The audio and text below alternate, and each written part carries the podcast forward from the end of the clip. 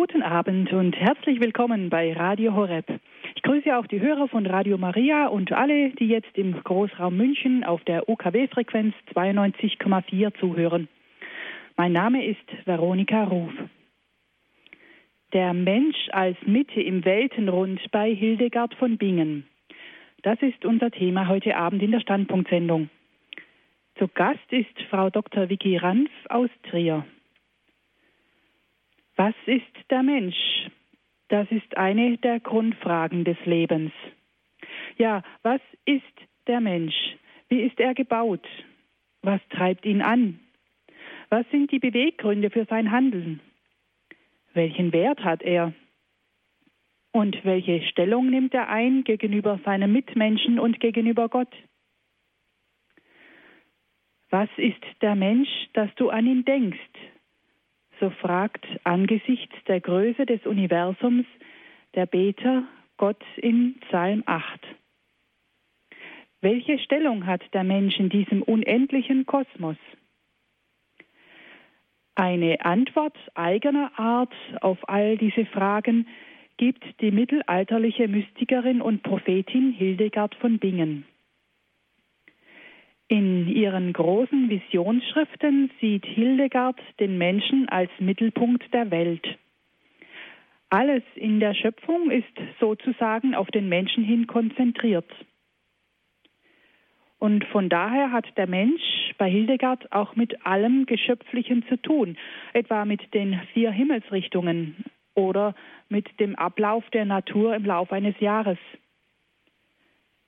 Nicht einsam und vereinzelt ist der Mensch, nein, er ist eingebunden in die von Gott geschaffene Welt.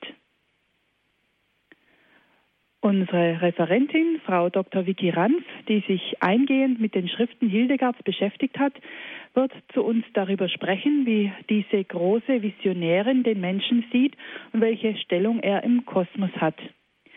Ich darf Sie ganz herzlich begrüßen. Guten Abend, Frau Dr. Ranf. Ja, guten Abend, Frau Dr. Ruf und guten Abend, liebe Hörerinnen und Hörer. Frau Dr. Ranf, bevor wir in den Vortrag einsteigen, möchte ich Sie kurz vorstellen. Sie haben Philosophie, Theologie und Geschichte an der Katholischen Universität Eichstätt studiert. Ihre Doktorarbeit haben Sie über Hildegard von Bingen verfasst mit dem Titel Wege zu Wissen und Weisheit, eine verborgene Philosophie bei Hildegard von Bingen. Sie haben auf dem Gebiet der mittelalterlichen Mystik wissenschaftlich geforscht und haben sich aber dann auch mit der Religionsphilosophie befasst. Diese hat sie von Eichstätt nach Dresden und dann Freiburg geführt. Seit August 2009 sind sie Hochschuldozentin am Institut für Cusanusforschung der Universität und Theologischen Fakultät Trier. Dort habilitieren sie sich auch. Sie halten zahlreiche Vorträge, nicht nur im akademischen Bereich, sondern auch in der Erwachsenenbildung. Und wir freuen uns sehr, dass Sie heute Abend wieder bei uns sind. Dankeschön. Versuchen wir uns in einem ersten Gespräch uns auf das Thema einzustimmen. Frau Dr. Ranf, können Sie den Zuhörern, denen Hildegard von Bingen nicht so viel sagt oder die Sie nur aus der Hildegard-Medizin kennen, ein paar Eckdaten Ihres Lebens geben? Ja, ganz kurz. Sie wurde geboren im Jahr 1098 als zehntes Kind ihrer Eltern und man hatte damals die biblische Vorstellung, dass das zehnte Kind so wie der Zehnte im Alten Testament Gott gehört und man gab Hildegard im Alter von acht Jahren in die Erziehung einer Klausnerin und bereitete sie gewissermaßen auf die geistliche Laufbahn im Kloster vor. Hildegard ist auch im Kloster geblieben. Man geht davon aus, dass sie im Jahr 1112, also mit 14 Jahren, ihre Profess abgelegt hat und die Jungfrauenweihe empfangen hat.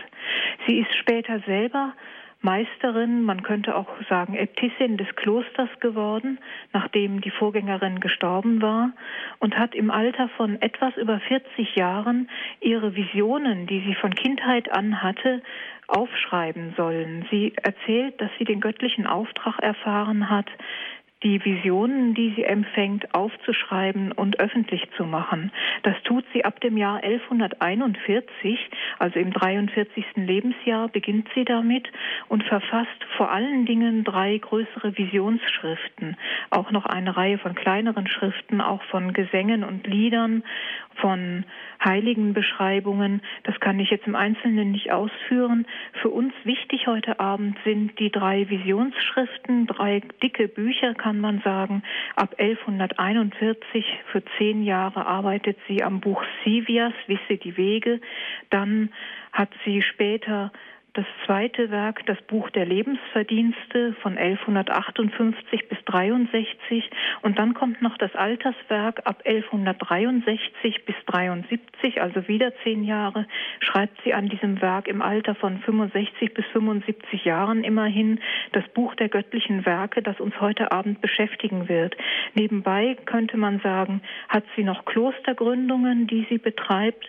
Sie ist Äbtissin dieser Klöster, unternimmt Predigtreisen, schreibt Briefe an Äbtissinnen und Äbte, an Bischöfe, sogar an Päpste. Also man merkt schon, sie ist sehr beschäftigt. Gestorben ist sie schließlich am 17. September 1179.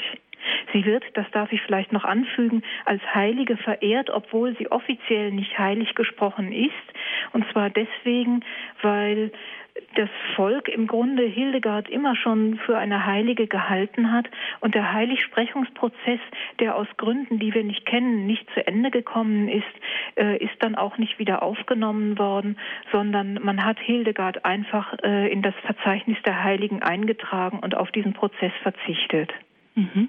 Um nochmal auf Ihre Schriften zurückzukommen, diese sind ja nicht so ganz einfach zu lesen. Äh, sie vergleicht da oft Dinge miteinander, wo wir heute nie auf die Idee kommen würden, solche Dinge zusammenzubringen. So zum Beispiel Körperteile mit der Sonne, mit dem Mond oder mit dem Wind.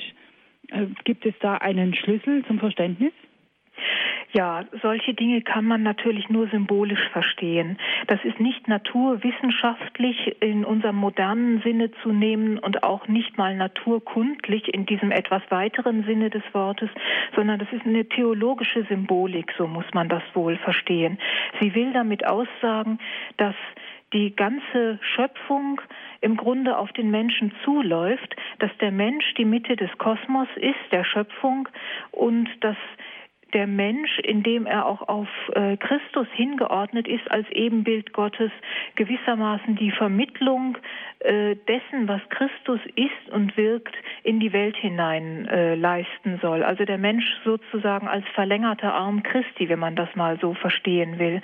Und Hildegard führt das sehr konkret aus auf der Grundlage ihrer Visionen. Sie sagt das ja nicht aus eigener Fantasie, sondern sie beruft sich immer auf die Visionen, die sie von Gott her hat. Und da sagt sie, Gott ist derjenige, der ihr zu verstehen gegeben hat, dass der Mensch in der Mitte des Kosmos steht und deswegen mit allem verbunden ist. Also er ist nicht einsam, hatten Sie vorhin schon in der Einführung gesagt. Das gilt nicht nur für Mann und Frau, dass es nicht gut ist, wenn der Mensch alleine ist, so heißt es im Schöpfungsbericht, sondern das gilt auch für den ganzen Kosmos. Der Mensch ist nicht ein einsames Wesen, das sich selbst herrlich oder isoliert von der Schöpfung trennen könnte, sondern der Mensch soll sich auf seine Mitgeschöpfe beziehen. Und das drückt Hildegard in diesen uns zum Teil etwas seltsam anmutenden Bildern aus. Mhm. Vielleicht fehlt uns einfach so die Fantasie, auch mal dem nachzugehen, oder? Also oder fehlt es einfach am, am Verständnis für Bilder und Symbole ganz allgemein heute?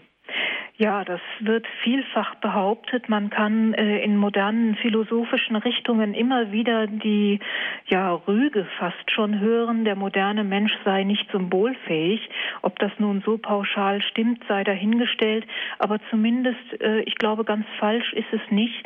Äh, wir haben uns doch ziemlich davon entwöhnt. Wir denken sehr rational im Sinne des rein funktionalen auch. Also das heißt, der Verstand ist derjenige, der äh, im Grunde nur auf das aus ist, was man nutzen kann und was sich begrifflich allenfalls erklären lässt. Und diese Symbolebene, die sehr stark mit Bildern, auch mit Assoziationen arbeitet, die ist bei uns doch recht verkümmert. Den mhm. Eindruck habe ich auch. Mhm. Ja, damit wären wir ja schon fast gleich beim Vortrag. der Mensch als Mitte im Weltenrund bei Hildegard von Bingen. Kommen wir also nun zum Vortrag. Zu Gast ist Frau Dr. Vicky Ranf aus Trier. Ja, ich danke für die schöne Einleitung, Frau Dr. Ruf, und möchte dieses Thema nun vorstellen, der Mensch als Mitte im Weltenrund bei Hildegard von Bingen. Wir haben ja im Vorgespräch schon gesehen, dass das nicht ganz einfach zu verstehen ist, warum Hildegard diese Fülle der Bilder benutzt. Ich hoffe aber, dass ich im Laufe des Abends das ein bisschen klären kann, dass das leichter verständlich und zugänglich wird und uns am Ende nicht mehr so seltsam anmutet. Wie schon im Vorgespräch angesprochen, befassen wir uns heute Abend mit dem dritten Visionswerk Hildegards von Bingen. Das Buch hat den lateinischen Titel Liber Divinorum Operum, also das Buch der göttlichen Werke, wenn man das übersetzt. Ein Buch, das als große Kosmologie, als Kosmoslehre zu verstehen ist. Das, wie gesagt, nicht im naturwissenschaftlichen Sinne, sondern im Sinne einer theologischen Kosmologie, nämlich der Weltlehre, wie die ganze Schöpfung auf ja, alles müsste man sagen, bezogen ist, denn der ganze Kosmos, die ganze Weltwirklichkeit hat Bezug zu allem und alles ist mit allem verbunden. Die geschaffene Welt ist auf Gott bezogen und Gott bezieht sich von sich aus in seiner Freiheit auf seine Schöpfung. Aber auch die Geschöpfe untereinander sind aufeinander bezogen, wie wir im Folgenden noch sehen werden.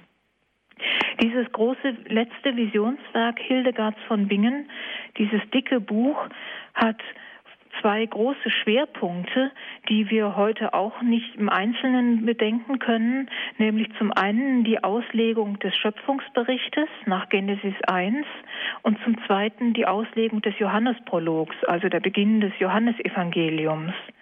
Das ganze Buch schließlich ist auch über diese beiden Bereiche hinaus, Schöpfungsbericht und Johannesprolog, ein ja, Werk kann man sagen, das die Stellung des Menschen im Kosmos insgesamt zum Thema hat, über diese beiden Bereiche hinaus.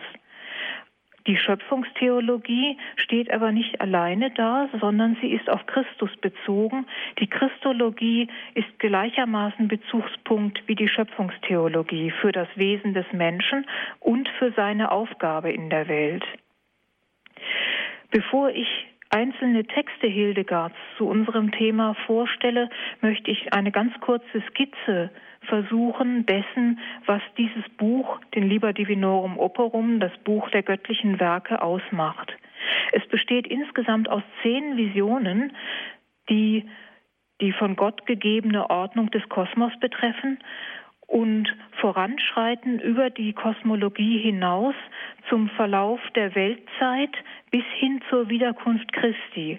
Also es ist auch das drin, was man in der Theologie als Eschatologie bezeichnet, die Lehre von den sogenannten letzten Dingen, also Himmel, Hölle, Fegefeuer, Gericht. Diese Themen spricht Hildegard gegen Ende des Werkes auch an. Der heutige Vortrag aber kann sich nur auf den ersten Teil beziehen, nämlich die Frage der Weltordnung und nicht auf die Endzeitprophetien, die ein eigenes Thema wären. Ich möchte aber, damit der Überblick über das Buch ein kleines bisschen aufscheint, noch kurz nennen, was im zweiten und dritten Teil des Buches vorkommt. Wie gesagt, also im ersten Teil kommt die Thematik des Kosmos sehr stark zum Tragen. Das beschäftigt uns heute Abend. Im zweiten Teil, das ist dann die fünfte Vision, erfolgt die Auslegung von Genesis 1, also des Schöpfungsberichts. Und der dritte Teil des Buches schließlich, das sind die Visionen 6 bis 10, da schildert Hildegard ihre Visionen der Endzeit. Das ist also der ganz grobe Aufbau dieses Buches.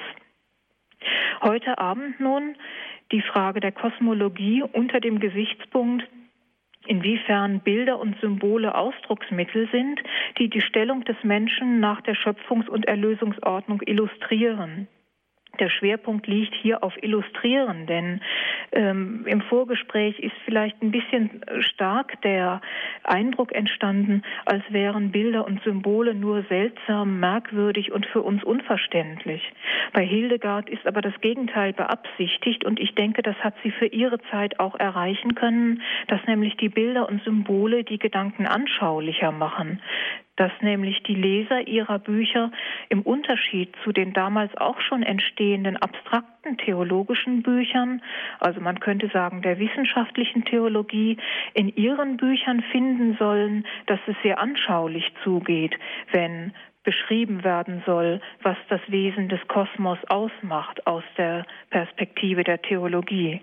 Und das wollen wir heute Abend versuchen, uns miteinander zu erarbeiten und zu ergründen, wie das zu verstehen ist, ob wir diese Bilder und Symbole auch aufnehmen können. Deswegen dürfen wir uns nicht irritieren lassen von der Fülle der Bilder, die sich nicht ohne weiteres in unser modernes Weltbild einfügen. Der Sinn ist wie in der Bibel zu verstehen eine theologische Deutung des Gesamtzusammenhangs und des Sinnes der Schöpfung von Gott her. Die Fülle der Bilder zeigt in immer neuen Zuordnungen der kosmischen Kräfte zum Menschen, welchen Rang der Mensch vor Gott hat und welche Vermittlerfunktion er für die anderen Geschöpfe gegenüber Gott einnimmt, so dass der Mensch als Mitte des Kosmos erscheint. Das ist also ein ganz wichtiger Punkt. Der Mensch als Mitte des Kosmos oder wie äh, Hildegard das auch formuliert hat, der Mensch steht als Mitte im Weltenrund. Daher auch der Titel des heutigen Vortrages. Zwei Themenkreise aus Hildegards letzter Visionsschrift sollen dies verdeutlichen. Zunächst sollen heute Abend die Proportionen und Entsprechungen zwischen den Elementen der Natur und dem menschlichen Leib vorgestellt werden, die einen räumlichen Zusammenhang des Menschen mit dem Kosmos beschreiben. In einem zweiten Teil, das wäre dann nach der Musikpause, folgen zeitliche Übereinstimmungen zwischen den Lebensaltern des Menschen und den zwölf Monaten des Sonnenjahres. Wie beide Erscheinungsweisen der Welt für den menschlichen Geist, nämlich die räumliche und zeitliche, die Stellung des Menschen im Kosmos symbolisieren, soll nun an Abschnitten aus Hildegards Spätwerk erläutert werden. Ich komme daher zum ersten Teil, dem räumlichen Aspekt, der Mensch im kosmischen Raum. Im ersten Teil Ihres Visionswerkes, mit dem wir uns nun also befassen heute Abend, ist in der zweiten Vision ein Gegenstand angesprochen, der zur Orientierung dienen kann für uns. Und zwar schreibt Hildegard im 15. Unterkapitel, der höchste Punkt des menschlichen Hauptes bezeichnet den Beginn des Werkes der Seele. Also der höchste Punkt des menschlichen Hauptes ist die Scheitelhöhe, könnte man auch sagen. Da, wo der Kopf des Menschen am höchsten ist und herausragt, da ist der Beginn des Werkes der Seele. Also die Seele ist gewissermaßen von oben her zu denken. Die Vernünftigkeit des Menschen geht ringsumher, also kreisrund, wie der Kopf geformt ist, und die Seele tritt als Drehpunkt hervor, indem sie im Leib mit den Sinnen unterscheidet, was der Leib begehrt. Die Seele also, heißt das, ist dasjenige im Menschen, was mit dem Leib zusammenarbeitet, mit den Sinneskräften unterscheidet, was der sonstige Leib begehrt. Wir sehen hier also eine ganz deutliche Rangfolge. Das Haupt des Menschen, der Kopf, ist gewissermaßen Symbol für das Oberste im Menschen, nämlich für Geist und Seele, wobei die Seele gewissermaßen die Mittlerfunktion zum Leib einnimmt. Die Seele bedient sich der Sinneskräfte des menschlichen Leibes, um den ganzen Leib gewissermaßen zu integrieren, einzubeziehen in das, was Geist, Seele und Leib des Menschen wirken wollen. Die höchste Stelle im Körper des Menschen dient hier als Bild für die höchste Leitungsfunktion der Vernunft. Die Seele ist die Vermittlerin zum Leib. Ebenso stimmen bei Hildegard die Proportionen im Leib überein, wenn der Mensch, wie sie weiterschreibt, die Arme seitlich ausstreckt, Höhe und Breite des Menschen sind dann identisch, meint Hildegard. Man müsste das wirklich mal ausmessen, ob die Armspanne der auf Schulterhöhe ausgestreckten Arme identisch ist, wenigstens in etwa äh, mit der Größe des Menschen, ob der Mensch wirklich so genau proportioniert ist. Aber Hildegard geht davon aus, dass dann wirklich ein Quadrat entsteht, von der Scheitelhöhe bis zur Fußsohle die eine Richtung und die andere Richtung von den Fingerspitzen des ausgestreckten linken Armes zum äh, ausgestreckten rechten Arm, auch da zu den Fingerspitzen, ob das wirklich genau die gleiche Höhe und Breite ist. Selbst wenn das nicht der Fall sein sollte, ist das aber ein Bild für die Erkenntnis, die Hildegard damit ausdrücken will, nämlich des Gleichgewichtes der Erkenntnis von Gut und Böse, die der Mensch hat, nämlich, dass er in der Nützlichkeit das Gute und in der Nutzlosigkeit das Böse erkennt. Das ist eines dieser Beispiele, die man anführen kann für das, was uns vielleicht nicht unmittelbar einleuchtet. Was haben ausgestreckte Arme und Proportionen des menschlichen Körpers mit Gut und Böse zu tun, fragen wir uns. Es gibt aber in dem Mittelalter eine reiche und lange, recht alte Tradition, rechts und links diese Richtungen zu belegen mit gewissermaßen Wertungen, die sich auf Geistiges beziehen. Wir kennen das zum Teil auch aus unserem Alltag noch, etwa wenn man früher Kinder, kleine Kinder, die möglicherweise Linkshänder sind und äh, bei der Begrüßung jemandem die linke Hand entgegenstreckten, dann gesagt hat, äh, welche ist denn das, schön, das schöne Händchen oder die schöne Hand im Sinne von überleg mal, welche Hand du ausstrecken musst zum Händeschütteln zur Begrüßung. Also dass wir offensichtlich immer noch sowas wie eine Wertung haben, das Recht Rechte ist das Eigentliche und das Linke ist das, was nicht so ganz äh, auf, dem, auf derselben Höhe steht wie das Rechte. Und diese Intuition, dieses Empfinden, das auch schon sehr alt ist, das es auch im Mittelalter gab, dieses Empfinden nutzt Hildegard nun in dieser bildlichen Symbolik der ausgestreckten Arme, zu sagen, der rechte Arm symbolisiert die Nützlichkeit und das Gute und der linke Arm, der nicht sozusagen die schöne Hand ist, äh, die linke Seite symbolisiert das Böse und das Unnütze. Da sehen wir also, dass Hildegard wirklich die Körperteile mit einzelnen Gesichtspunkten belegt, die ja, gewissermaßen Symbolkraft für den Menschen haben sollen, wie er in seiner leibseelischen Verfassung im Kosmos steht. Dieses Einstiegsbeispiel soll uns ja gezeigt haben, wie Hildegard vorgeht, dass sie wirklich einzelne leibliche Aspekte auf die geistige Situation des Menschen und seine Stellung unter den übrigen Geschöpfen und Gott gegenüber bezieht. Das möchte ich nun im Folgenden auch anhand von konkreten Textstellen bei Hildegard noch etwas ausführen. Im selben ersten Teil des Liber Divinorum Operum, des Buchs der göttlichen Werke, hat sie im vierten, in der vierten Vision eine längere Strecke von Texten, die genau diese Sachverhalte sehr intensiv aufschlüsseln anhand der Thematik der Himmelsrichtungen, also Nord, Süd, Ost und West und dann aber auch der Zwischenwindrichtungen und Himmelsrichtungen die etwa zwischen Nord und Ost liegen, wie etwa Nord-Nordost. Also das ist der Wind, der ein bisschen stärker nach Norden geht als nach Osten. Oder Ost-Nordost.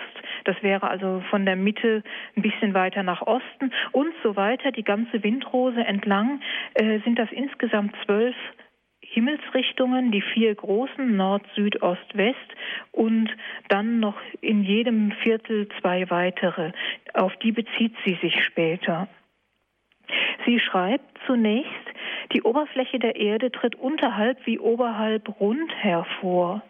Also die Rundheit der Erde war durchaus auch zu Hildegards Zeiten schon längst bekannt. Man hat die Erde im Mittelalter nicht mehr für eine Scheibe gehalten, wie das zuweilen immer noch behauptet wird. Sie schreibt also, denn die Oberfläche der Erde tritt unterhalb wie oberhalb als rund hervor, und sie selber ist gegenüber den eindringenden und sie umflutenden Wassern gewissermaßen eisern. Auch die Seele, die im Leib sich verbirgt und in alle Sinne des Leibes hineinfliegt, indem sie denkt, redet und wirkt, wirkt dieser Erde entsprechend im Menschen zusammen mit jedem Geschöpf, wohingegen die anderen Geister nur ein Lobpreis Gottes sind, aber nicht wirken. Denn der Mensch, über dessen Werke die Engel staunen, indem sie Gott loben, ist himmlisch und irdisch. Daher wird er im Himmel ruhmreich gepriesen und er erfüllt die ganze Erde, indem er wirkt, und so wird die Kraft seiner Seele der Ründe der Erde angeglichen.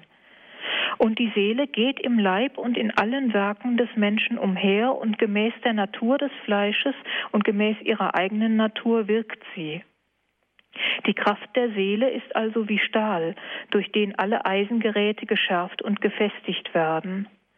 Und damit sie selber nicht unter der Last der Sünden ersticke, tritt sie gegen alle Betrügerei des Teufels als Kriegerin hervor. Also die Seele ist sehr tatkräftig in allem, was sie vollbringt und tun soll. Das Maß des Menschen wird nun bei Hildegard im Folgenden aufgeteilt in bestimmte Körperregionen. Buchstäblich von Kopf bis Fuß teilt Hildegard den Menschen ein und weist jedem einzelnen Körperteil eine bestimmte Aufgabe zu in der Art, wie der Mensch mit dem Kosmos zusammenwirken soll oder wie das Wirken des Menschen symbolisiert wird durch bestimmte Körperteile. Da sagt sie etwa, dass das Maß vom Knie bis zum Fußknöchel ein Bild des Ozeans sei. Ja, warum, fragt man sich. Was hat der Unterschenkel des Menschen mit dem Ozean zu tun? Hören wir Hildegard dazu. Von den Knien aber bis zu dem Fußknöchel ist dasselbe Ausmaß, das vom Ort der Ausscheidung oder vom Schenkel bis zum Knie besteht. Und im Ausmaß dieses Gliedes, das nämlich vom Knie bis zum Fußknöchel besteht, wird der Ozean bezeichnet, der die ganze Erde umfasst. Denn wie die Unterschenkel zu den hinteren Teilen zurückgebogen werden, so überschreiten diese Wasser, indem sie die ganze Ründe der Erde rings umfassen, ihre Grenzen nicht. Soweit Hildegard.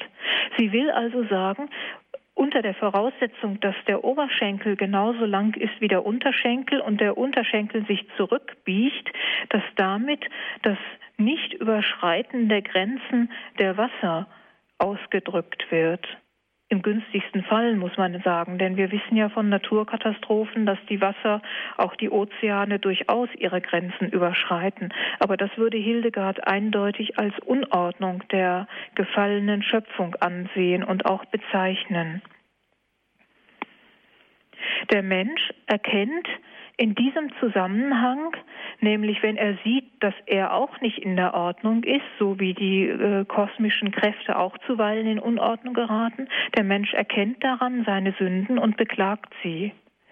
Dieses Beklagen der Sünden drückt Hildegard aus im Bild, im Bild der Fußknöchel. Also wir sind ja schon beim Unterschenkel, jetzt also der Fußknöchel. Der Fußknöchel allerdings, sagt Hildegard, offenbart den Ort der Verbannung, an welchen Adam gesetzt wurde, was der Mensch bei all seinen Werken, den Guten und den Bösen, nicht vergessen kann. Denn in den bösen Werken beherzigt er wieder die Vertreibung Adams und in den guten Werken erinnert er sich, wie er von Gott erschaffen wurde. Gott fürwahr erschuf für die vernünftige Seele eine Wohnstätte in so großer Vollständigkeit, dass er in jener all seine Tugendkräfte üben könnte. So baut auch der Mensch ein Haus, insofern er in jenem Haus alles, was er will, verwirklicht. Und so sind auch die Winde von Gott erschaffen, damit sie manchmal in Liebenswürdigkeit, ein anderes Mal unter Gefahr, ein jedes mit ihrem Blasen durchdringen. Und wie der Ozean den Ort, an dem er flutet, nicht überschreitet, so verlässt die Seele diese ihre Art nicht, dass sie an guten Werken sich freut und an bösen sich betrübt. Denn wenn der Mensch nach dem Verlangen des Fleisches sündigt, ist er vor Gott wie finstere Nacht. Wenn er aber nach der Natur der Seele wirkt, leuchtet er vor Gott und seinen Engeln wie das Licht des Tages. Und wie auch die Erde Nützliches und Unnützes sprießen lässt, so tragen die Füße den Menschen zu nützlichen und unnützen Werken hin. Und wie vom Ozean her alle Wasser fließen, so werden durch Leib und Seele alle Werke des Menschen ausgeführt. Also wir sehen, es sind immer wieder Analogien, es sind Proportionen und Entsprechungen, die Hildegard ausdrückt, um damit ja gewissermaßen zu veranschaulichen, wie der Mensch in seinem Schwanken zwischen Gut und Böse wirkt und wie es um ihn bestellt ist, wenn er gewissermaßen aus der Schöpfungsordnung auszubrechen versucht. Wir sind jetzt also äh, in der Körpersymbolik des Menschen beim Unterschenkel vom Knie bis zum Knöchel äh, und zum Teil auch bei den Füßen gewesen. Und Hildegard weitet jetzt diese ganze Thematik aus. Sie sagt, jedes der drei Gelenke der vier Gliedmaßen des Menschen wird einem der Winde zugeordnet.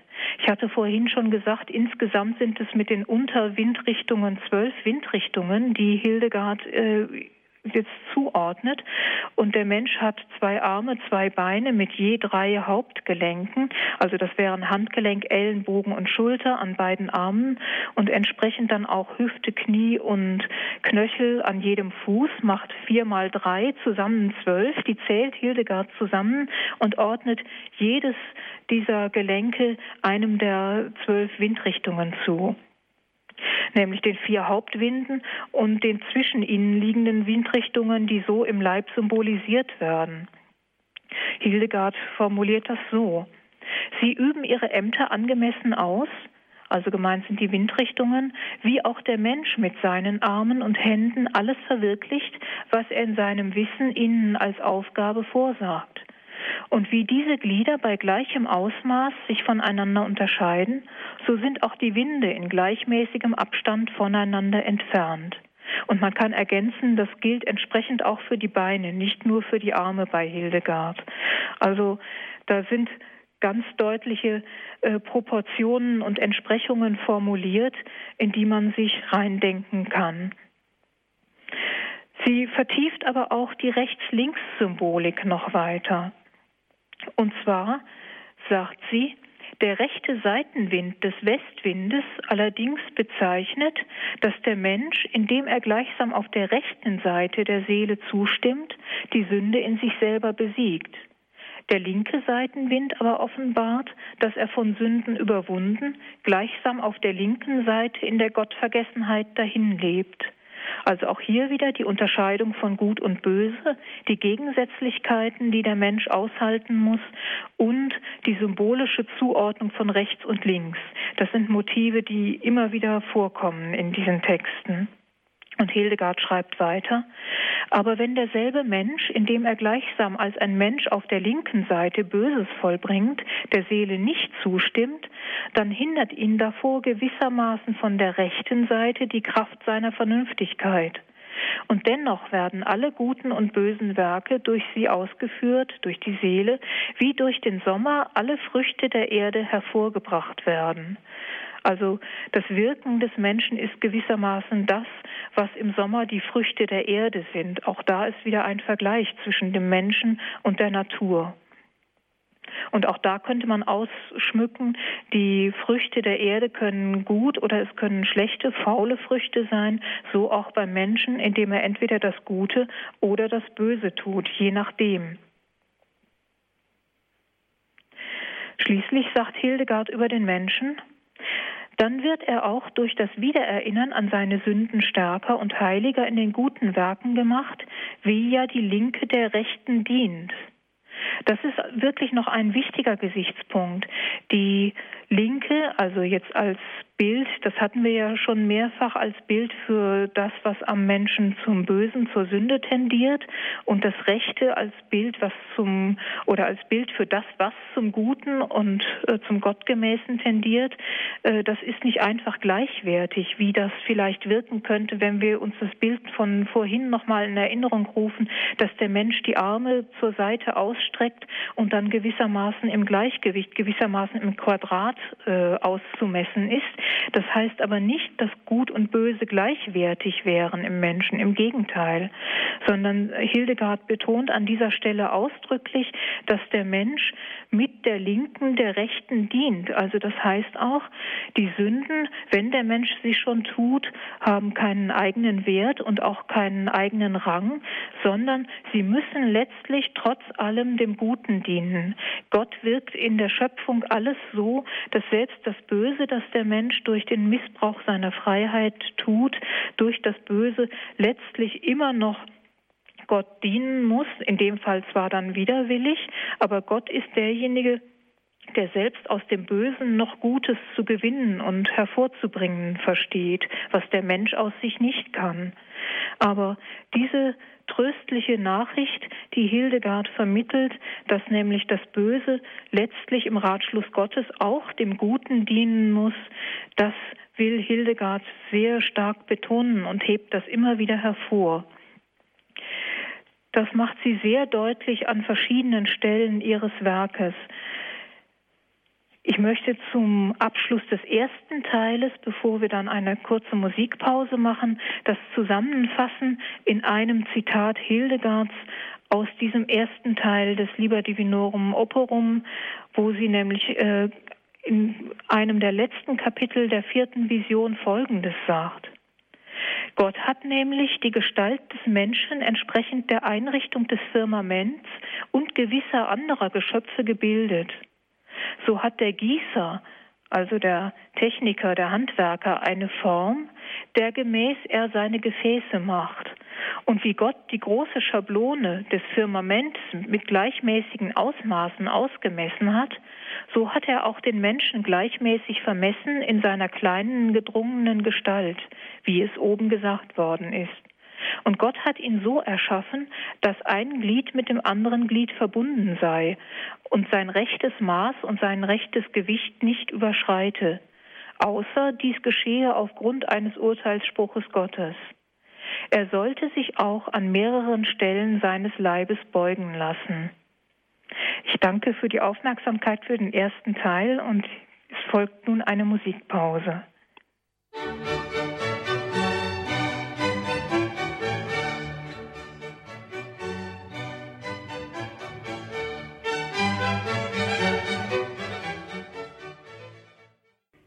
haben eingeschaltet bei Radio Horeb und Radio Maria in der Standpunktsendung. Zu Gast ist Frau Dr. Vicky Ranf aus Trier. Der Titel ihres Vortrags Der Mensch als Mitte im Weltenrund bei Hildegard von Bingen. Frau Dr. Ranz bringt uns Texte aus dem letzten großen Visionswerk Hildegards von Bingen nahe, das Buch der göttlichen Werke. Dort geht es um die Stellung des Menschen im Kosmos. Wir haben gehört, dass es Entsprechungen gibt der Elemente der Natur und der Himmelsrichtungen mit den Gliedern des Menschen. Fahren wir an dieser Stelle fort. Ja, liebe Hörerinnen und Hörer, wir hatten jetzt in dieser Vielfalt der Bilder Vergleiche, die Hildegard anstellt zwischen dem menschlichen Körper und dem Raum des Kosmos. Ich habe nur einen ganz kleinen Teil ausgewählt, im Grunde genommen nur die Beine, die Arme und Beine, die Gliedmaßen des Menschen und die Scheitelhöhe beschrieben. Hildegard führt das aber dermaßen ausführlich aus, dass sie letztlich jedes einzelne Organ auf irgendeinen Aspekt des Kosmos bezieht. Das ist heute Abend gar nicht zu leisten, das im Einzelnen aufzuschlüsseln, aber ich hoffe, es ist ein kleines bisschen deutlich geworden, wie diese räumlichen Entsprechungen zwischen dem Körper des Menschen und dem Kosmos bei Hildegard gedacht sind. Nun im zweiten Teil wollen wir uns einem zeitlichen Phänomen zuwenden, das Hildegard auch in Beziehung setzt zum Körper des Menschen, beziehungsweise auch zum Geist, zum Charakter, zu Leib und Seele und Geist des Menschen. Und zwar hat sie im folgenden Teil annähernd anschließend an das, was wir vorhin vor der Pause besprochen haben, ein langes Kapitel, in dem sie die Zeiten des Jahres, nämlich die einzelnen Monate, zum Menschen in Beziehung setzt. Und zwar schreibt sie da, wie Gott auch die Geschöpfe in ihm eingezeichnet hat, im Menschen nämlich, so hat er auch die Zeiten des Jahres an ihm programmiert. Den Sommer nämlich zeigt er im wachenden Menschen, den Winter im Schlafenden. Soweit Hildegard. Man kann sich das lebhaft vorstellen. Der Mensch, der im Sommer lebendig und aktiv ist und im Winter, man möchte fast sagen, zum Winterschlaf neigt. Jedenfalls doch um einiges ruhiger und ja auch träger vielleicht veranlagt ist. Die Monate mit ihren verschiedenen Wetterphänomenen werden mit körperlichen Vorkommnissen, mit den Sinneskräften des Menschen, den Sinnesvermögen, Sinnesorganen und mit den Lebensaltern, aber auch mit den Charaktereigenschaften des Menschen parallelisiert. Also so wie im ersten Teil über die räumlichen Zusammenhänge werden auch hier ja, man könnte sagen, assoziative Muster aufgebaut, die dem Menschen helfen sollen, Zusammenhänge herzustellen zwischen dem Jahreslauf der Natur und seinem eigenen Wesen und Lebenslauf. Um die Fülle dieser vielen Informationen aus dem Teil in etwa äh, charakterisieren, skizzieren und Ihnen vorstellen zu können, versuche ich nun Folgendes gewissermaßen in einer tabellarischen Skizze ganz kurz nur Zuordnungen zu benennen, die in Einzelheiten äh, noch zu vertiefen wären, aber wir haben ja nach der nächsten Musikpause auch noch Zeit, miteinander ins Gespräch zu kommen und das eine oder andere zu vertiefen, was jetzt vielleicht allzu kurz kommt und noch äh, vertieft werden soll. Aber ich versuche mal jetzt in den nächsten Minuten die verschiedenen Monate in ihrer Charakterisierung vorzustellen. Und zu Beginn des Jahres bietet sich das ja auch an, einen Vorausblick auf das kommende Jahr im Kosmos und in der Natur des Menschen einmal ins Auge zu fassen. Da wäre zunächst der Januar. Der Monat ist in der Natur frostig und feucht, offenkundig muss man sagen. Der Leib des Menschen neigt zur Erkältung und zu Schnupfen, den Hildegard als Reinigung versteht, nämlich von minderwertigen Säften. Der Mensch hat Säfte in sich, so ist die alte antike Auffassung, die auch im Mittelalter noch lebendig ist, die nicht alle gleich gut sind. Und die Erkältung dient dazu, negative, minderwertige Säfte auszuscheiden. Das passiert vornehmlich im Januar. Die Seele nun erlebt im Januar Folgendes. Die Freude der Kindheit, also der Beginn des Jahres wird äh, symbolisiert durch die Kindheit und umgekehrt. Die Kindheit ist gewissermaßen auch abgebildet im Januar. Das Heranwachsen leiblicher Säfte im Menschen, also mit dem Erwachsenwerden vor allem der Pubertät, ist mit Ausschweifungen verbunden. Hildegard sagt, dann belustigt der Mensch sich und freut sich zusammen mit der Gottvergessenheit an der Tischgesellschaft der Sünden. Also indem der Mensch gewissermaßen über die Stränge schlägt mit seinen sinnlichen Freuden, verliert er Gott aus dem Auge und gerät in die Tischgesellschaft der Sünden. Aber ihm steht in dieser ganzen von Feuchtigkeit bewährten Situation äh, auch zur Verfügung die Feuchtigkeit der Reuetränen. Es ist typisch für Hildegard, dass sie in diesen Jahreskreislauf immer wieder auch die Aspekte der Sünde, der Reue, der Umkehr und des Wiederfindens Gottes einbringt. Das wird uns durch diesen Jahreskreislauf jetzt im Folgenden noch weiter begleiten. Das ist also der Januar. Dann kommt der Februar, der als Monat, als kosmischer Monat reinigend verstanden wird von Hildegard, also innerhalb der Natur. Der Leib des Menschen symbolisiert das entsprechend im Auge. Das Auge versteht Hildegard als wasserhaltiges Organ, das sich ebenfalls reinigt, etwa durch Tränen. Die Seele nun ist wie der Saft im Baum, nämlich dass die Kräfte zum Wirken im Menschen zunehmen, also der Februar ist offensichtlich der Monat, wo es schon wieder bergauf geht in der Natur. Man merkt das noch nicht so richtig, aber im Innern, im Verborgenen sammeln die Bäume schon wieder Kraft und Saft. Und der Mensch tut das auch, um in seiner Seele wirken zu können. Dazu dient die Reinigung, die durch das Auge symbolisiert ist. Im März hat die Natur Stürme aufzuweisen, aber auch das beginnende Wachstum in der Erde. Das ist im Menschen symbolisiert durch die Ohren, in denen Nützliches und Unnützes erschallt wodurch der ganze Leib in Bewegung gesetzt wird. Die Seele des Menschen ist gekennzeichnet im März oder in der Symbolik des Märzes durch den jugendlichen Widerstreit gegen die Kräfte der Natur, man könnte sagen Pubertät. Ein Reifungsprozess setzt ein, wiederum die Traurigkeit und Reue über die Sünden, aber auch die Bekehrung. Also Hildegard sieht immer wieder auch die Chance und die Möglichkeit, sich neu zu orientieren und in jeder Lebenssituation die Tücken und die Haken und Ösen dieses Lebensalters jeweils zu meistern und sich auf Gott hin neu auszurichten. Im April zeigt uns die Natur, dass sie grün wird, dass sie duftbringend ist durch Blüten, aber dass es zuweilen auch schon Gewitter gibt. Der Leib des Menschen bildet das ab durch die Nasenlöcher, die ein Bild sind für den Hauch der Vernünftigkeit, also des rationalen geistigen Denkens. Die Seele lebt in der Grünkraft des Gewissens und kann gute Werke weise wählen. Der Duft, von dem schon in der Natur die Rede war, der Duft der Rechtschaffenheit und Nützlichkeit dient dem Lob Gottes. Anderswo, nicht in diesem Text, aber immer wieder spricht Hildegard auch vom Duft der Weisheit. Also das Unterscheiden können des Nützlichen ist bei Hildegard stark mit der Symbolik des Duftes verbunden. So sagt sie, so wendet der Mensch seine Nase von einer stinkenden und unreinen Sache ab. Das ist der April. Im Mai zeigt uns die Natur das Hervorgehen der Blüten und strömt lieblichsten Duft aus.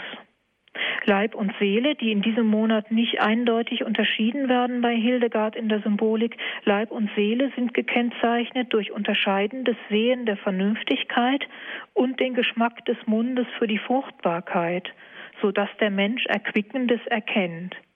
Die Fruchtbarkeit der Natur wird also im Leib des Menschen und auch in seiner Seele wiedererkannt.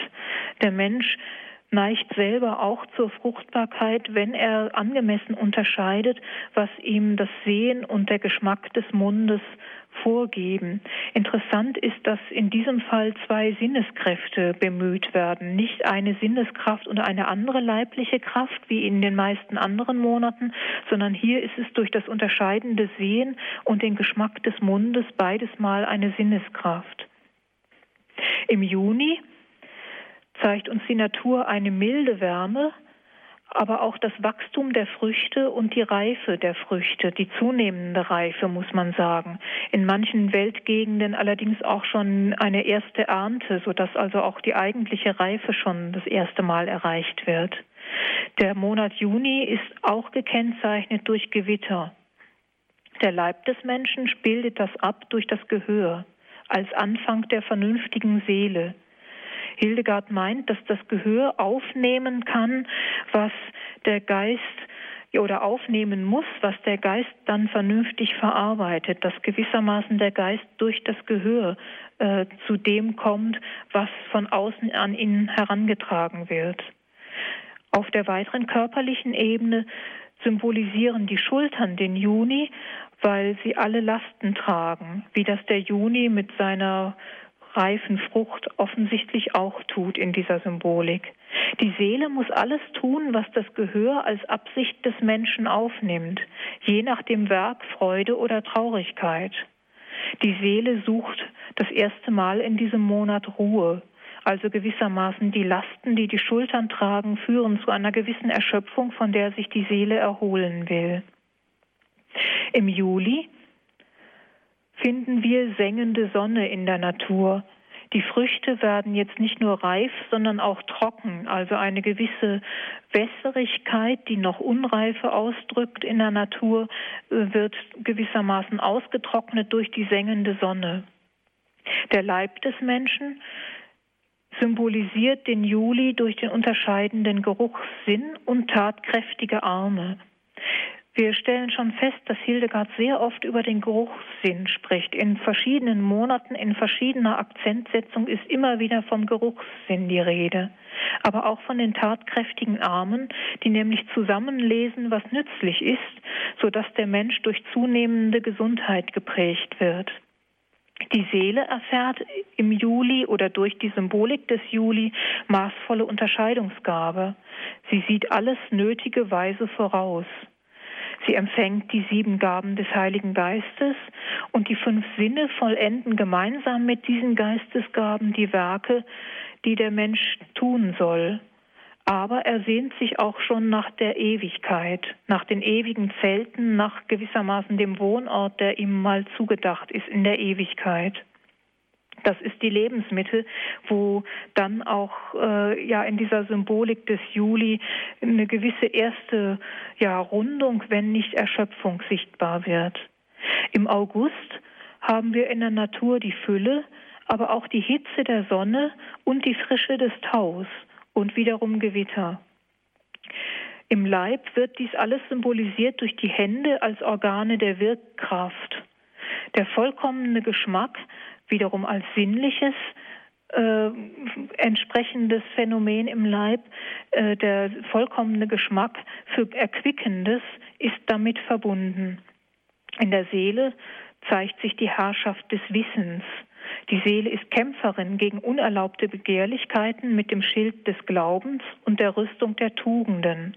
Sie hortet gute Werke. Also es ist ein sehr tatkräftiger Monat, der August. Im September nun zeigt sich in der Natur die Reifezeit. Unwetter können ausbrechen und die Unreife, die letzte Unreife wird aus den Früchten genommen. Im Leib ist das symbolisiert durch den Bauch, der Wärme und Kälte mischt und Auszuscheidendes vorbereitet.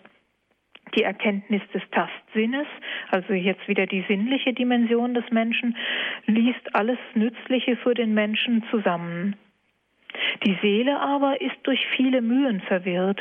Sie steigt in Freude zu guten Werken empor oder in Traurigkeit zu bösen Werken hinunter.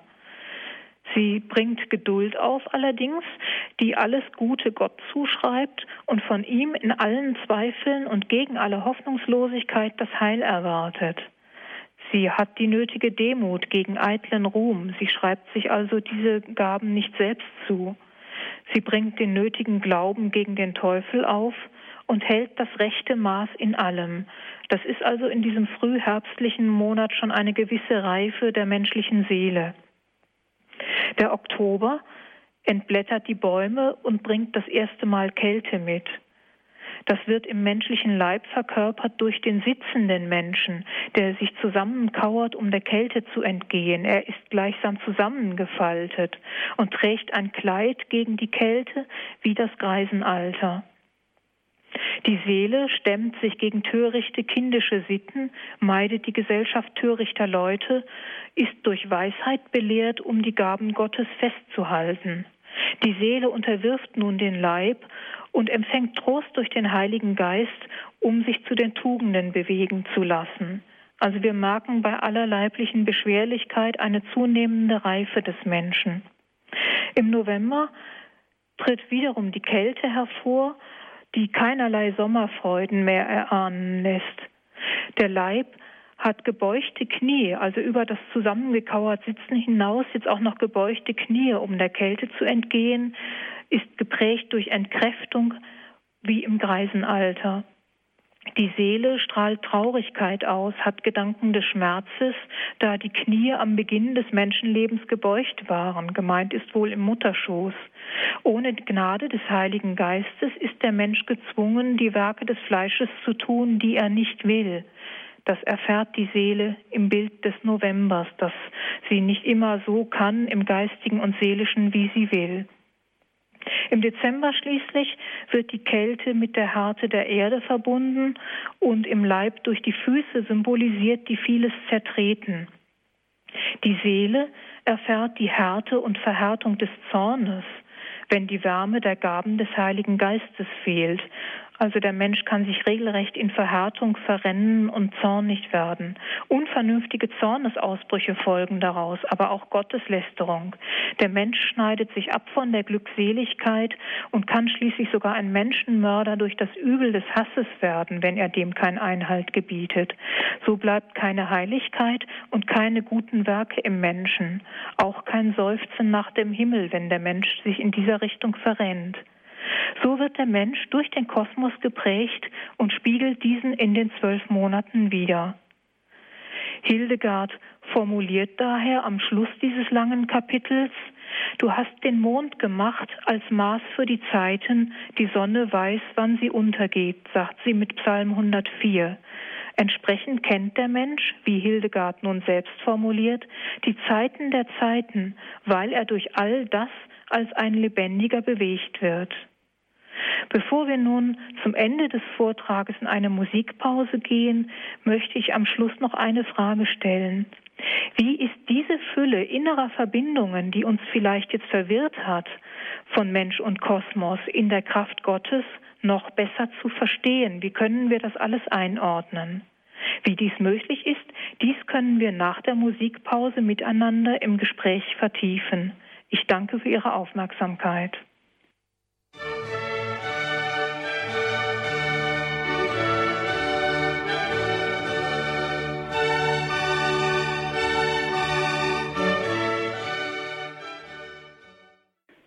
Für alle, die erst später eingeschaltet haben, Sie hören Radio Horeb und Radio Maria in der Standpunktsendung. Wir beschäftigen uns heute mit Hildegard von Bingen und genauer der Mensch als Mitte im Weltenrund. So der Titel der Sendung. Frau Dr. Vicky Ranf aus Trier ist zu Gast bei uns. Ja, Frau Dr. Ranf, vielleicht wollen wir da gerade noch mal einsteigen in Ihren Vortrag. Ähm, für den, der sich mit den Schriften Hildegards nicht so gut auskennt, ist das ja nicht so eine ganz leichte Kost. Aber wenn man sich länger damit befasst, dann doch eine äh, nährende Kost. Äh, von daher hole ich jetzt mit meiner ersten Frage etwas weiter aus. Äh, gehen wir zunächst einmal ganz allgemein vom christlichen Menschenbild aus, ähm, bevor wir zu Hildegards Menschenbild kommen. Können Sie uns ein paar Sätze sagen, wo der Unterschied liegt von einer christlichen Sichtweise des Menschen zu einer nicht christlichen oder atheistischen Sichtweise. Also nur ganz kurz, weil wir wollen ja nicht vom Thema abschweifen. Ja, das ist, denke ich, auch in wenigen Sätzen zu umreißen. Das Hauptkriterium des christlichen Menschenbildes ist ja, dass der Mensch sich auf Gott bezieht, dass er sich von Gott her versteht und auf ihn zurückbezieht. Das tut das atheistische Menschenbild natürlich nicht. Das liegt in der Natur dieser Weltanschauung. Ähm, aber das christliche Menschenbild versteht sich als Geschöpf Gottes äh, und als Mitgeschöpf der anderen Geschöpfe. Und von daher äh, ist dieser ganze gemeinsame Bezug auf Gott hin das Entscheidende. Und das ist, glaube ich, auch bei Hildegard sehr deutlich. Deswegen sind wir gar nicht weit weg vom Thema. Hildegard ist jemand, die sehr stark äh, das christliche Menschenbild stark macht und den Menschen eigentlich zum Glauben führen will an Gott als den Schöpfer und den Erlöser des Menschen. Mhm. Jetzt spricht Hildegard von Leib und Seele und äh, wir kennen aber doch den Menschen als Leib, Seele und Geist oder wie, wie muss man das, wie gehört, gehört das zusammen? Also was Leib ist, das können wir am ersten fassen, aber wie kommt da der Geist noch dazu? Ja, der Geist äh, hat bei ihr sehr stark, zumindest ähm, in bestimmten Bereichen, den Begriff der Vernünftigkeit. Mhm. Also das ist äh, ein Aspekt, der sehr stark auf geistige Vermögen äh, abzielt und nicht so sehr auf ein eher nebulöses Geistverständnis, wie wir das heute manchmal haben. Die Seele ist natürlich nicht ähm, gewissermaßen isoliert gegen den Geist. Äh, wir sprechen in der christlichen Anthropologie, also in der Lehre vom Menschen, von der Geistseele. Also das will sagen, dass der Geist, der auch offen ist für Gott, äh, die Seele gewissermaßen formt oder überformt manchmal sogar. Und dass Gott derjenige ist, der durch den Geist äh, auch die Seele erreicht im Menschen. Also das ist im Grunde ein Doppelbegriff Geist, Seele, äh, das hängt miteinander zusammen. Mhm. Äh, ich habe ein Zitat jetzt äh, vor mir liegen aus dem Buch der Werke Gottes. Da heißt es, die Seelenkräfte übertreffen den Leib des Menschen durch ihre Tugendkraft. Also Tugenden zu üben bzw. das Gute zu tun, das ist also in der Seele verankert. Ist das richtig? Ja, natürlich. Ähm, unbedingt muss man sogar sagen. Der Leib für sich genommen hat ja, äh, wenn man jetzt Tugenden moralisch versteht, äh, daran keinen unmittelbaren Anteil, sondern der Leib empfängt erst Anteil an den Tugenden, wenn die Seele gewissermaßen sich dazu entschließt, in geistiger Kraft äh, Tugenden zu üben und der Leib führt das dann aus. Also das ist gewissermaßen äh, ein Ursache-Wirkungsverhältnis, wenn man mhm. das so nennen will. Nun muss man allerdings berücksichtigen, bei Hildegard ist dieser Tugendbegriff nicht so moralisch, wie wir ihn modern verstehen. Für uns hat Tugend äh, doch sehr viel mit Moral zu tun. Äh, das ist im Mittelalter anders. Äh, das lateinische Wort Virtus für Tugend, das heißt so viel wie Tugendkraft, also es ist ein sehr kraftvoller Ausdruck, der äh, alle möglichen Vermögen ausdrückt, mit denen der Mensch wirken kann zum Guten im Normalfall oder im günstigsten Fall. Ähm, also alles, was er an Vermögen, an Kräften, an Eignungen in sich hat, äh, die er zum Guten nutzen kann. Das alles wird mit diesem lateinischen Wort Virtus äh, belegt, das wir landläufig mit Tugend übersetzen. Aber wenn man Tugend moralisch versteht, ist das zu wenig. Diese Virtus ist viel mehr im lateinischen Mittelalter als unser deutsches Wort Tugend, das doch sehr stark auf Moral eingeengt worden ist im Lauf der Jahrhunderte. Mhm. Wir haben einen Anrufer, Herr Westrop aus Schwerin, Mecklenburg-Vorpommern. Grüß Gott. Ja, grüß Gott. Guten Abend. Ich, ja, guten Abend. Ich habe eine bescheidene Frage. Da, haben, da ist mir wenig untergekommen. Vor Jahren ist mir mal ein Buch von der heiligen Hildegard von Bingen in die Hand gekommen äh, äh über die Heilkraft Steine und dass, dass Hildegard von Bingen sich auch mit solchen Dingen beschäftigt hat. Können Sie mir da Näheres oder nähere Auskünfte oder irgendwie was zu sagen? Ja, das ist ein ganz eigenes Thema wieder. Das wäre mindestens auch abendfüllend. Wir wissen, dass Hildegard in ihrem Kloster einen Klostergarten hatte und ja. dass sie mit der, ja, man könnte sagen, Klosterheilkunde, Kräuterheilkunde der Zeit sehr vertraut war, gut vertraut war. Äh, es ist übrigens ein Missverständnis, wenn man meint, auch die Kräuterheilkunde, die Hildegard gehabt und gekannt hat, wäre Gegenstand und Inhalt ihrer theologischen Visionen. Das ist also eine Verwechslung. Das ist nicht der Fall, wie man inzwischen weiß. Die beiden Bücher, die sie zu diesem Thema veröffentlicht hat oder die zu, äh, die unter ihrem Namen veröffentlicht veröffentlicht sind, die umfassen wesentlich mehr als das, was von Hildegard selber stammt zu dem Thema. Das ist vor ungefähr zehn Jahren wissenschaftlich erforscht worden und man weiß inzwischen, dass unter Hildegards Namen Kräuter Lehr- und Heilbücher veröffentlicht worden sind, die nicht in allem auf Hildegard zurückgehen. Die ursprünglich stammen, ne? Ja. Ja, naja, nö, aber ich dachte bloß, aber vielleicht dieser Geist, der von Hildegard von Bingen ausging, dieser, dieser, dieser, dieser, ja, dass da irgendwie da noch was durch die Geschichte weht, ne? Ja, irgendwie schon, sicherlich. Äh, ob das sich nun ausdrücklich in den naturkundlichen Schriften äh, manifestiert, das ist sicherlich auch irgendwie der Fall, aber in anderer Weise, als dass äh, bestimmte Kreise heute uns einreden wollen, die von einer sogenannten sogenannten Hildegard-Medizin reden. Also nicht, äh, dass ich jetzt sagen wollte, das wirkt nicht.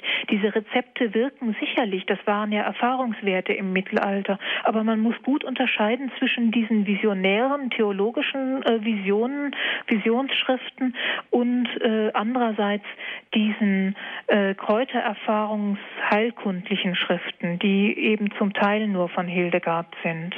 Ja, ich glaube, das ist eine ganz wichtige Unterscheidung. Dankeschön, Herr Westrop. Alles Gute Ihnen nach Schwerin. Ein nächster Hörer hat uns erreicht, Herr Rückel aus Saulgrub bei Oberammergau. Grüß Gott. Grüß Gott.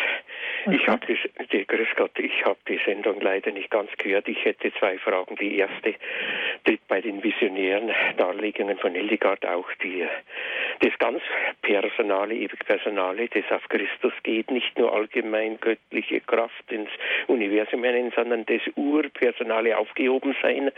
Äh, du bist in meine Hand geschrieben und so, das ist die erste Frage. Und das zweite, das mit den Steinen, das geht mir zu sehr ins Esoterische. Gibt es naturwissenschaftliche Hinweise? Ich bin Chemiker, äh, dass ein Stein äh, da wirklich dafür irgendwas helfen soll, Seele, Depression und so weiter. Gibt es da äh, also Sie haben ja in der Vorfrage schon darauf hingewiesen, dass ihm vieles da der Hildegard untergejubelt wird, was gar nicht von ihr ist, ja. im Hinblick auf Kräuter und Steine. Ja, danke. Ich lege auf und höre am Radio zu. Vielen Dank. Ja, danke schön. Danke für den Anruf.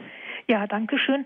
Äh, zunächst also zu dieser Steinfrage, weil wir schon beim Thema waren. Es ist also tatsächlich so, dass nicht erst heute durch diese vermeintliche Hildegard-Medizin, sondern auch im Mittelalter schon äh, andere Autoren unter dem Namen Hildegard segeln wollten gewissermaßen und äh, Hildegard für sich vereinnahmt haben. Damals hat man das nicht als Plagiat, als äh, Unmögliches empfunden, sondern das war eine gängige Methode äh, bis weit in die Neuzeit hinein. Und so ist man auch mit Hildegards äh, vermeintlicher Heilkunde verfahren. Das ist der eine Punkt. Der andere Punkt, ob das nun wirkt oder ins Esoterische geht. Ich bin diesen ganzen Dingen gegenüber etwas reserviert eingestellt, weil es eben so eine schwierige Quellenlage ist und so leicht missbrauchbar ist. Äh, was daran aber möglicherweise heilende Wirkung hat, da müsste man Naturwissenschaftler und Naturkundler und auch vielleicht Psychologen fragen, ob es da auch sowas wie Placebo-Effekte geben kann. Da kenne ich mich nicht aus in dem Bereich. Das muss ich offen lassen. Die andere Frage muss ich aber unbedingt bejahen. Ähm, die Christologie ist ganz zentral. Nun hat heute Abend in diesem Thema die Christologie in dieser ausdrücklichen Weise äh, keinen so großen Stellenwert gehabt, weil ja das Thema Kosmologie war also eher auf die Schöpfung hingeordnet. Aber wenn man die Werke Hildegards durchstudiert, vor allem diese drei großen Visionswerke, man stößt auf jeder Seite auf Christus und nicht auf irgendwelche anonymen Kräfte, sondern das ist wirklich Christus, wie ihn die Kirche lehrt, als Mittler und Erlöser und als denjenigen auch, der die Schöpfung äh, schließlich mit dem Vater und dem Heiligen Geist zusammen zur Vollendung führt. Da ist Hildegard also, ich sage es jetzt mal etwas einfach, sehr äh, gut katholisch. Das äh, ist also unbedingt der Fall. Nur, wie gesagt, heute Abend war das Thema etwas anders gelagert, dass das vielleicht schwächer äh, zum Tragen gekommen ist, als das im Gesamtplan der Werke Hildegards steht. Da möchte ich aber gleich doch nochmal einhaken. Äh, inwieweit ist denn Christus der Prototyp des Menschen? Das hängt ja mit der Schöpfungstheologie auch zusammen. Ja, das ist auch ein großes eigenes Thema bei Hildegard, das auch mitunter Irritationen hervorruft. Hildegard gehört nämlich zu einer Tradition des äh, mittelalterlichen christologischen Denkens. Ähm, da gab es nämlich Menschen oder Theologen speziell, die die Frage gestellt haben, wie ist die ganze Christologie an die Schöpfungslehre anzuknüpfen? Ist Christus wirklich nur der Erlöser, nur jetzt nicht im abwertenden Sinne gemeint, sondern im Sinne der Ausschließlichkeit.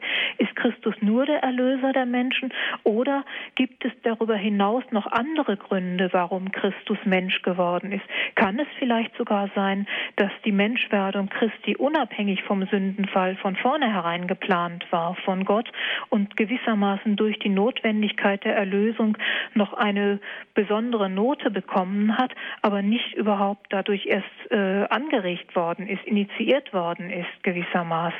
Das ist eine schwierige Frage, die schwer zu lösen ist und die das ganze Mittelalter durch diskutiert worden ist. Gibt es noch andere Gründe außer der Erlösungsnotwendigkeit für die Menschwerdung Gottes in Christus oder ist die Erlösung der einzige Grund für die Menschwerdung?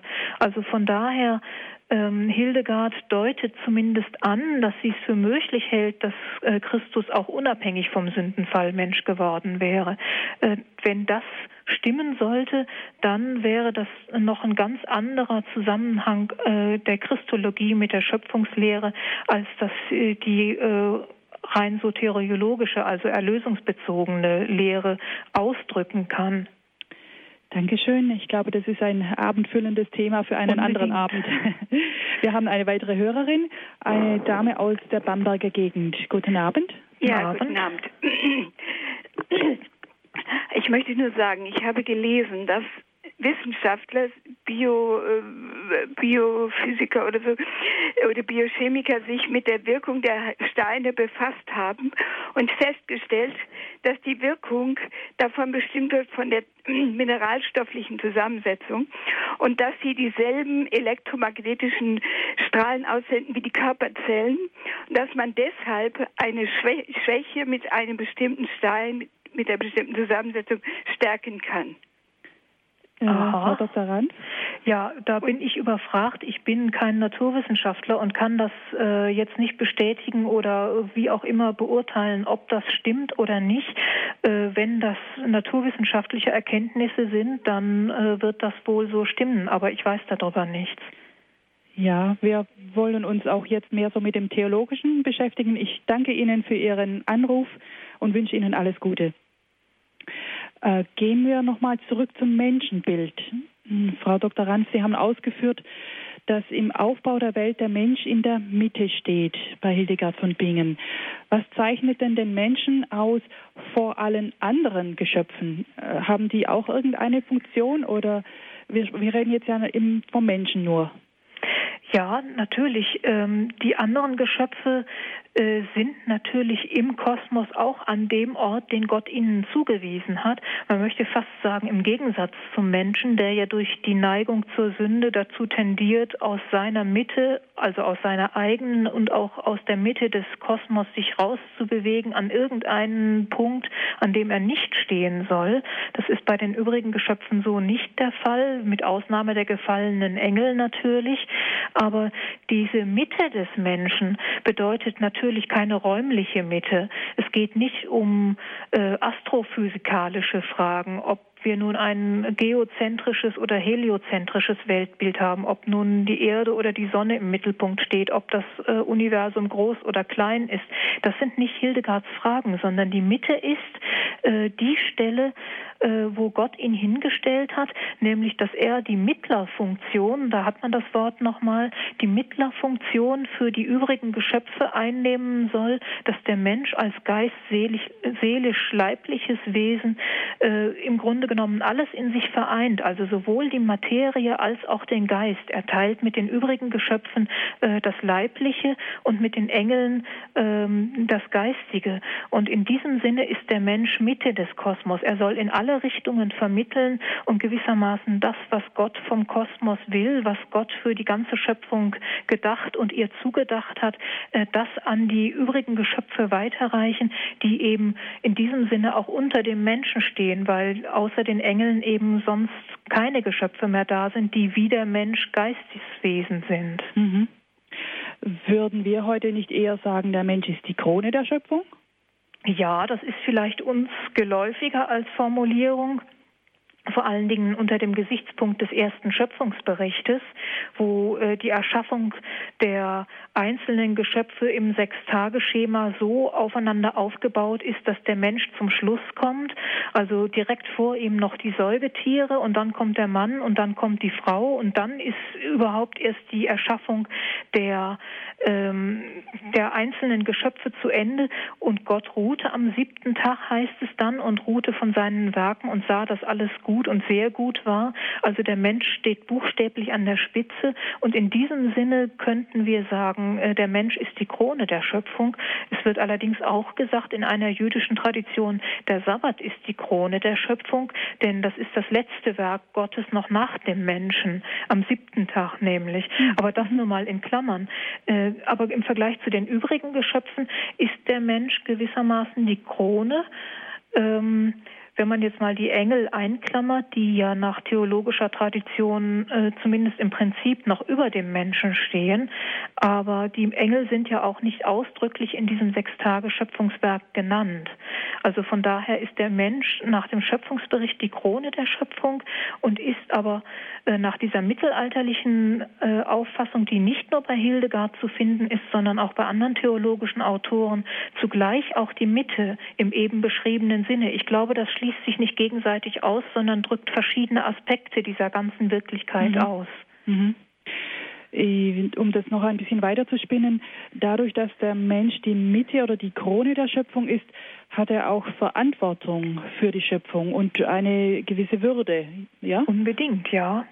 Doch, das kann man sagen. Ähm, wir haben ja lange, über Jahrhunderte hin scheint es, das Missverständnis gehabt, beim Schöpfungsbericht äh, zu unterstellen, wenn wir die Krone der Schöpfung sind, das höchste Geschöpf gewissermaßen auf Erden, dann hätten wir das Recht, äh, die Erde auszubeuten und äh, mit den übrigen Geschöpfen zu verfahren, wie es uns passt.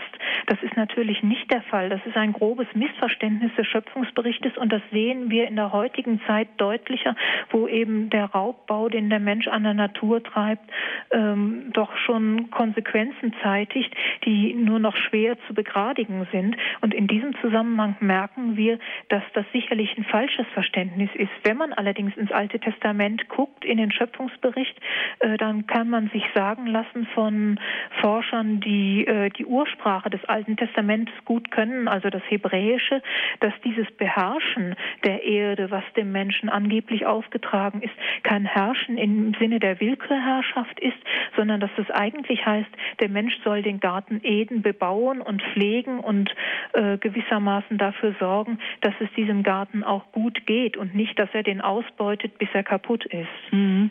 Insofern wäre es auch zwingend notwendig, dass wir uns auf das Menschenbild Hildegards wieder zurückbesinnen, nämlich in dem Sinn, dass der Mensch eben nicht losgelöst ist von der Schöpfung, also nicht mit ihr machen kann, was er will, sondern dass der Mensch der Schöpfung verpflichtet ist. Das in jedem Fall, wenn man das von Hildegard von Bingen lernen kann und will, dann darf das natürlich gerne sein, aber äh, die Bibel selber hat ja diese Sicht auch schon und Hildegard hat diese Sicht letztlich aus der Bibel und aus der kirchlichen Lehre äh, und nicht aus sich selbst. Von daher wäre Hildegard gewissermaßen in einer guten Tradition, die wir aber als solche durchaus wieder ernster nehmen sollten. In der Tat. Deswegen ist Hildegard ja Prophetin, weil sie für ihre Zeit das Wort Gottes auslegt, das ihre Zeitgenossen und wenn es gut geht auch noch äh, Menschen späterer Jahrhunderte wahrnehmen und annehmen können, was Gott uns sagen wollte mit der Bibel und mit dem, was er uns an Aufträgen gegeben hat. Mhm. Geboten, würde man theologisch sagen. Vielleicht können wir nachher nochmal anknüpfen dann da, gerade an dieses Thema. Ich möchte eine weitere, weitere Hörerin dran nehmen, eine Dame, die aus Bayern anruft. Grüß Gott. Grüß ja, Gott. grüß Gott. Ich habe eine Frage und zwar für den Dezember. Wenn jetzt äh, der Frost und die Härte und so, wenn einer sich da verrennt, ob Hildegard da auch äh, etwas sagt, also äh, wie der da rauskommt. Ja, äh, sie sagt an dieser Stelle das nicht ausdrücklich, aber man kann eigentlich das, was in den vorausgehenden Monaten schon immer wieder angesprochen ist, auch äh, auf den Dezember beziehen. Ähm, der Dezember hat eine eigene Kälte und Härte, das ist also im äh, kosmischen Bild des Frostes und des gefrorenen Bodens gewissermaßen äh, verkörpert. Das zeigt an, wenn der Mensch sich eben, wie Sie schon sagen, verrennt, dass es dann immer härter, immer schwerer wird aus dieser Verhärtung, sagen wir ja auch, wieder rauszufinden. Aber Hildegard ist jemand, die als Benediktinerin an dem Grundsatz des heiligen Benedikt festhält, an der Barmherzigkeit Gottes niemals verzweifeln. Sie würde also dem Menschen raten, wenn er in diese Situation geraten sein sollte, äh, sich an die Barmherzigkeit Gottes zu wenden und äh, von Gott her zu erbitten und dann auch zu erwarten, dass er diese Verhärtung im Menschen ja aufweicht nicht, möchte ich mal sagen, auftaut im Bild äh, des gefrorenen Bodens, dass Gott derjenige ist, der mit dem Feuer des Heiligen Geistes, mit der Wärme diese Verhärtung im Menschen äh, wieder lösen kann. Aber der Mensch muss das wahrnehmen und er muss sich Gott zuwenden, sonst kann es nicht gelingen. Wenn der Mensch sich in dieser Verhärtung und in sich selber verschließt, dann kann Gott nicht wirken. Das macht Hildegard auch immer wieder klar. Ja. Mhm. Ja, danke. Danke auch für Ihren Anruf. Frau Dr. Ranz, wenn der Mensch die Mitte im Weltenrund ist, dann besteht aber doch ganz leicht die Gefahr, dass er egozentrisch wird. Das heißt, sich selber auch als Mitte empfindet und nimmt und damit als, als sich als ein, ein und alles betrachtet, oder nicht? Äh, das kann natürlich passieren, weil der Mensch als zur Sünde veranlagt immer wieder auf irgendwelche Ideen kommt, äh, die Gebote Gottes und die Schöpfungsordnung falsch zu verstehen und so auszudeuten, dass es ihm passt und ihm bequem ist. Das ist zwar leider der Fall, aber gemeint ist das natürlich nicht so, sondern Mitte heißt, dass der Mensch im Grunde genommen in allen Bezügen steht, äh, die denkbar sind und für diese Bezüge und für die ja, Verbindung zu den Mitgeschöpfen auch verantwortlich ist. Also er ist sozusagen sowas wie der Dreh- und Angelpunkt oder der Knotenpunkt. Und wer da richtig am Ort stehen will, darf sich nicht in sich selbst verschließen, sonst legt er gewissermaßen die ganze Schöpfung lahm, wenn man das mhm. jetzt mal im Bild so sagen will. Und das wird der Mensch sehr schnell merken, dass äh, ihm das auch nicht gut tut, wenn er alles blockiert und wird dann hoffentlich umkehren aus dieser egozentrischen Interpretation äh, seiner Stellung und die nicht hochmütig für seine Selbsterhöhung missbrauchen oder wenn er das getan hat, umzukehren und sich wieder zu öffnen für die Geschöpfe, die um ihn rum sind. Mhm. Und für Gott, also der für Mensch sowieso, ja. Der Mensch ist eigentlich nur richtig Mensch, wenn er Gott zur Mitte hat. Unbedingt. Das ist übrigens noch ein wichtiger Hinweis. Ähm, so sehr der Mensch Mitte des Kosmos ist, umso mehr noch müsste man sagen, ist Gott die Mitte des Menschen und damit natürlich auch des Kosmos. Mhm. Also ein Stichwort von Hildegard ist ja auch gerade diese Gottvergessenheit, um das mal auf das Heute zu übertragen. Der Mensch krankt ja eigentlich nicht daran, dass er Gott hasst oder dass er ihn bewusst ignoriert, sondern dass Gott ihm gleichgültig ist, dass er Gott schlicht und einfach vergessen hat. Ja. Äh, damit wird sich der Mensch also dadurch selbst zum Mittelpunkt. Ja, äh, sozusagen, er macht aus der Not jetzt hätte ich fast gesagt, eine Untugend. Das ist das, das Sprichwort mhm. gewissermaßen umgewendet. Ähm, der Mensch, der seine Mitte verliert, der muss notgedrungen um irgendwas anderes kreisen. Da bietet sich zuerst das eigene Ich an oder irgendwelche anderen Gegenstände, andere Personen etc. Das kennen wir alles. Das ist alles das, was wir als Sünde bezeichnen. Aber es ist wirklich so, der Mensch äh, kann sich wirklich im Innersten nur auf Gott beziehen, sonst ähm, wird es schwierig, sonst verfehlt er buchstäblich sein Ziel und rückt auch aus der Mitte raus, in der er sich befinden soll. Die Gottvergessenheit, da ist Hildegard auch äh, Benediktinerin in diesem Punkt, die Gottvergessenheit ist sozusagen das Schlimmste, was der heilige Benedikt als Möglichkeit für den Menschen annimmt. Gar nicht mal so sehr der Hass oder die, die Ablehnung Gottes. Wer sich noch negativ mit Gott auseinandersetzt, der hat ja wenigstens noch in dieser negativen Weise oder Verzerrung Gott im Blick. Da ist immer noch irgendwas in ihm, was arbeitet, wenn auch gegen Gott. Aber das kann Gott auch irgendwo noch mal aufgreifen und zum Guten wenden. Aber wenn der Mensch nicht mal mehr merkt, was ihm fehlt und er sich von Gott so abgewendet hat, dass er ihn regelrecht vergessen hat, dann ist es wahrscheinlich nach menschlichem Ermessen zumindest umso schwieriger, äh, zu ihm zurückzufinden, wenn man gar nicht merkt, was einem fehlt. Mhm. Da passt vielleicht ganz gut dieses Zitat von Hildegard aus dem, dem Liber Divinorum Operum. Der gläubige Mensch richtet sein Trachten immer auf Gott, dem er in Ehrfurcht begegnet. Denn wie der Mensch mit den leiblichen Augen allenthalben die Geschöpfe sieht, so schaut er im Glauben überall den Herrn. Also dieses auf, Ausgerichtetsein auf Gott. Ja, das wäre der Idealfall, dass der Mensch auf die Geschöpfe sieht in der Weise, wie es ihm aufgetragen ist, dass er also als Mitte im guten Sinne verantwortlich ist für die Geschöpfe und dass er durch die Geschöpfe äh, auf Gott guckt sich also von den Geschöpfen nicht von Gott abziehen und ablenken lässt und dass er zum Zweiten oder man müsste eigentlich in umgekehrter Reihenfolge sagen, zum Ersten auf Gott direkt guckt, so gut man das kann, als endliches und irdisches Wesen. Wir haben natürlich nicht die unmittelbare Gottesschau in diesem Leben, aber wir können uns auch unabhängig von unserem Bezug auf die Geschöpfe direkt an Gott wenden. Das sind also zwei Wege. Wir können direkt zu Gott gehen, im Gebet zum Beispiel, oder wir können sozusagen durch die Sprache der Schöpfung auch an Gott erinnert werden, indem wir über die Geschöpfe zum Schöpfer finden. Mhm. Das sind zwei klassische Wege zu Gott und die sollte der Mensch gehen, damit er nicht aus dem Lot gerät und die ganze Schöpfung mitreißt. Es gibt ja im achten Kapitel des Römerbriefes diese berühmte Stelle, wo es heißt, die äh, Geschöpfe warten sehnsüchtig auf das Offenbarwerden der Söhne Gottes. Da ist also der Mensch gemeint, der durch seine Sünde die Schöpfung mit ins Verderben gerissen hat und die Schöpfung Schöpfung wartet nun auf die Erlösung des Menschen, damit auch sie wieder heil werden kann. Also da ist unmittelbar diese Relation ausgesagt. Mhm. Wir haben einen weiteren Hörer, Herr Mayer aus Bernried. Grüß Gott. Grüß Gott. Ja, grüß Gott.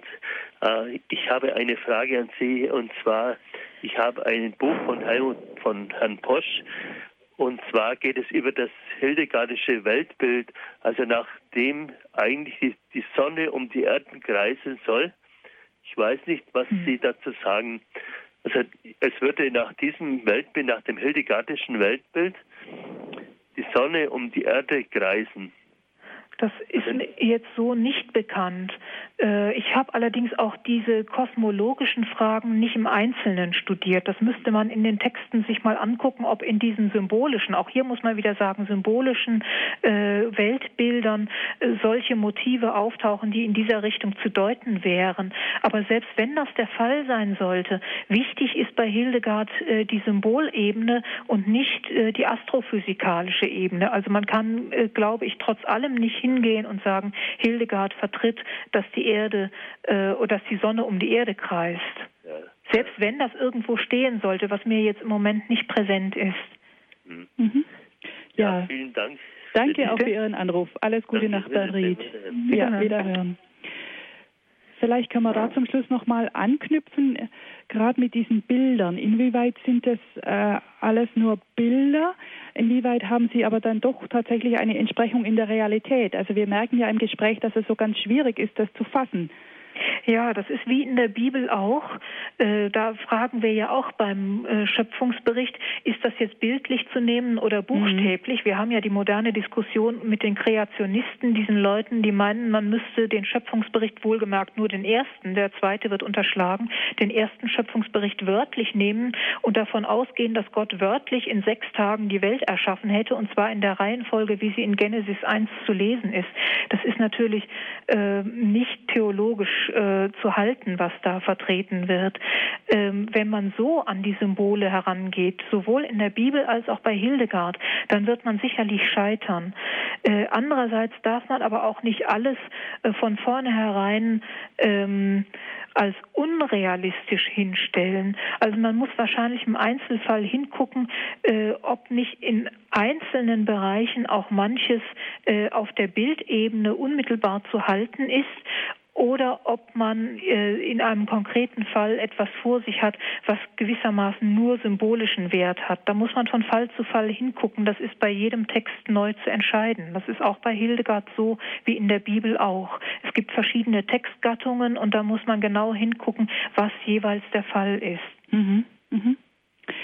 Eine Frage würde mich noch interessieren, und zwar diese Geschichte mit rechts und links, gut und böse, was Sie da angesprochen haben. Ja. Also deutet die, Hildegard deutet ja die Winde der Himmelsrichtungen Norden, Süden, Osten, Westen auf den Menschen hin und ähm, dass zum Beispiel der Nordwind einen unguten Einfluss hat. Der kommt ja von links sozusagen. Wenn Adam nach Osten hin das Paradies verlassen hat, hat dann hat er den Süden zu seiner Rechten und den Norden zur Linken. Mhm. Ähm, wo kommt das her mit diesem rechts-links? Ist das schon in der Bibel begründet sozusagen? Er, wie es in Matthäus 25 heißt, er wird die Schafe zu seiner Rechten versammeln, die Böcke zu seiner Linken. Das, das zieht sich ja durch bis heute, wie Sie sagten, ja, immer noch genau. bei der genau. Begrüßung, ähm, dass genau. man dann die rechte Hand zur Begrüßung gibt und nicht die linke. Ja, genau.